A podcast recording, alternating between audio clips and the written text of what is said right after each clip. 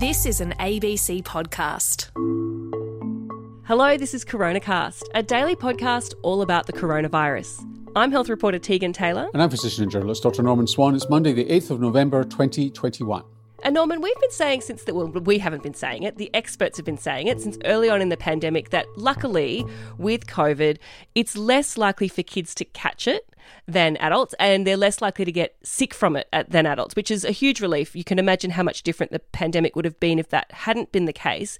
And yet, when we're looking at case numbers, especially in Victoria at the moment, which is kind of the place in Australia where there's the most number of active cases going on, the biggest age group with active cases is actually kids under nine years old. It's a much bigger proportion of the active cases than it is that that age group makes up in the whole population.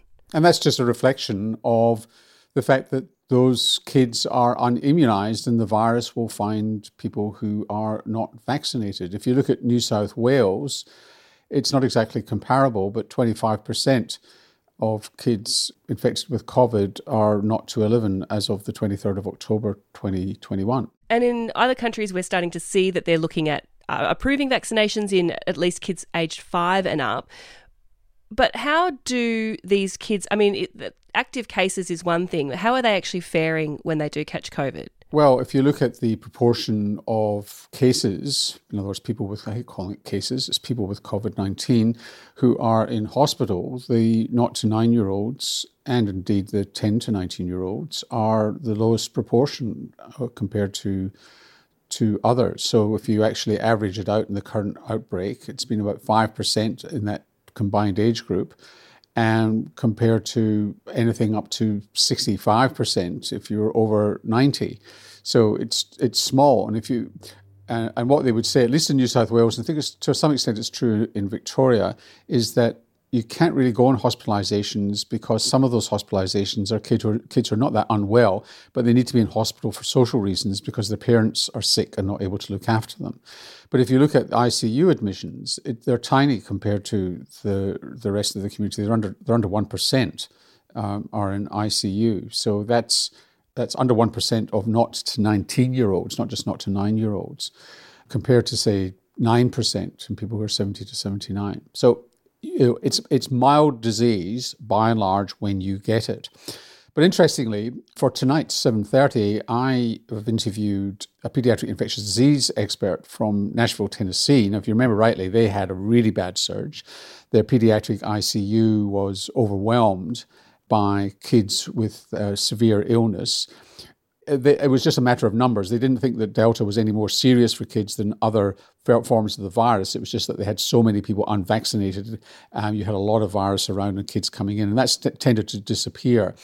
Their problem is that these kids are coming back, not just necessarily the ones who were in ICU, but kids with mild to moderate disease, some of whom might not even have recognized that they had had, or the parents might not have recognized that they'd had COVID 19 at all, or an infection, and they're coming back with a various severities of multi system inflammatory disorder. In other words, they're getting inflammation throughout their bodies.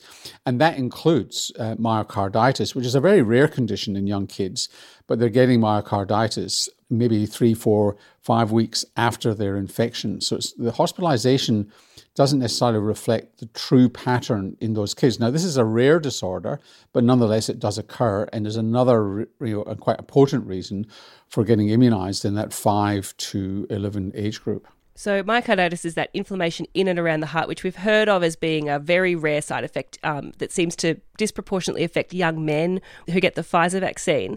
But if kids are being admitted a couple of weeks down the track with this multi system organ inflammation disorder, are they counted as COVID cases? Like, if we're looking at the data, is that being captured there? I don't know. Is the answer to that question? It's a good question. I, I don't know. It's more than a couple of weeks later. It's uh, it's it can, often it's more. It, it, can be a month later, or sometimes a little bit longer than that. So it's it's a it's a there is a time delay before it develops.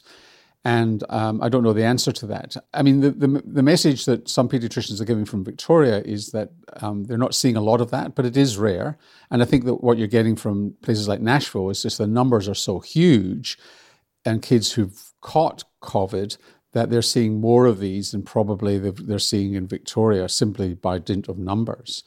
The other, I also asked uh, this Ritu Banerjee, who's this infectious disease expert, about the data from the Pfizer trial. Now, they didn't find any myocarditis in this trial, but it, it was uh, 4,000 kids, and it, it would be much rarer than one in 4,000.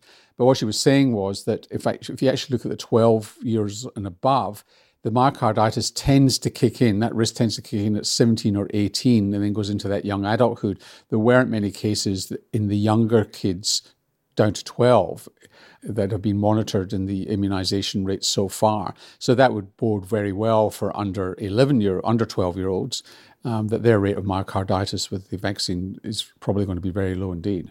And we're getting a lot of in- indications from the federal government that vaccines for younger kids are probably going to be approved in the near term. But we had this interesting question, Norman. And I'm not sure if I can uh, if you're going to be able to give me an answer because I haven't told you about this ahead of time. But someone has written in asking, are any of the rapid antigen tests approved for or suitable for young children? They said the one that they got for the supermarket says it's for adults and kids aged 13 years and over. Why would that be? I actually don't know the answer to that. It's probably the groups that they've tested it on. It's actually quite shocking if you look across medicine at drugs and their lack of testing in children. And a lot of drugs are given to children off label. You don't realize that. They're, they're, they haven't been properly tested in children.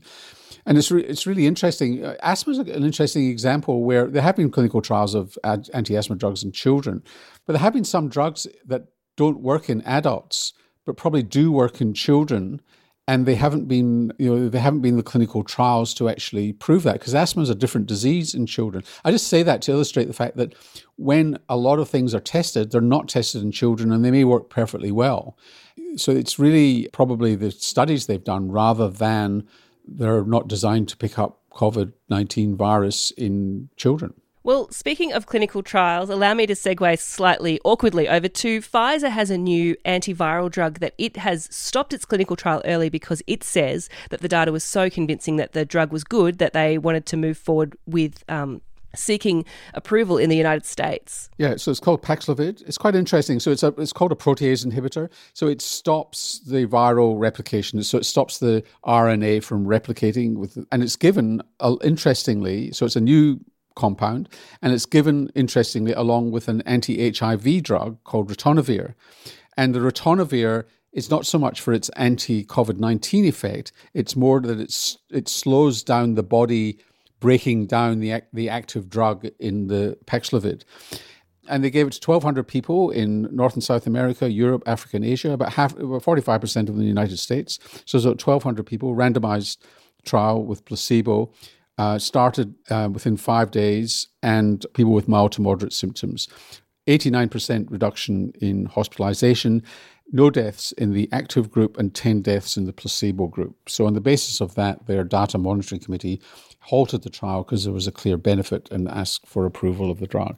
So, this is Pfizer reporting its own data. We haven't seen peer reviewed versions of this data yet, but it's pretty exciting to think we've got vaccinations that slash the risk of hospitalisation. And here in Australia, we are we're rocketing towards a good 90% of the population over 12 covered. We've passed the 80% milestone for 16 plus over the weekend. And now we've got these antiviral drugs that look like they might perform very well against it. Are we going to see in a couple of years that people just won't die from COVID anymore? You might uh, because in addition to that, you've also got the monoclonal antibody drugs, which also reduce severity of disease and also can be used in people who are immunocompromised and might not get an, a good enough immune response to the vaccine.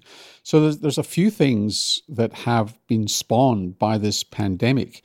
And it's been very hard to develop good antiviral drugs outside HIV. So we've got very few. The anti influenza drugs are really not very good. Uh, we've got good anti herpes antivirals, but they've got to be used early. So antivirals have been very difficult. And here we've got quite an effective antiviral. Uh, that's two now. There was the Merck product, which uh, came out, which uh, the results were given a few weeks ago, and we've ordered some doses of those for Australia. So this is great news in terms of treatment and breakthrough infections, particularly in the elderly. Well, that's all we've got time for on today's Coronacast. But if you've got questions or comments, send them to abc.net.au slash coronacast. I will see you tomorrow. See you then.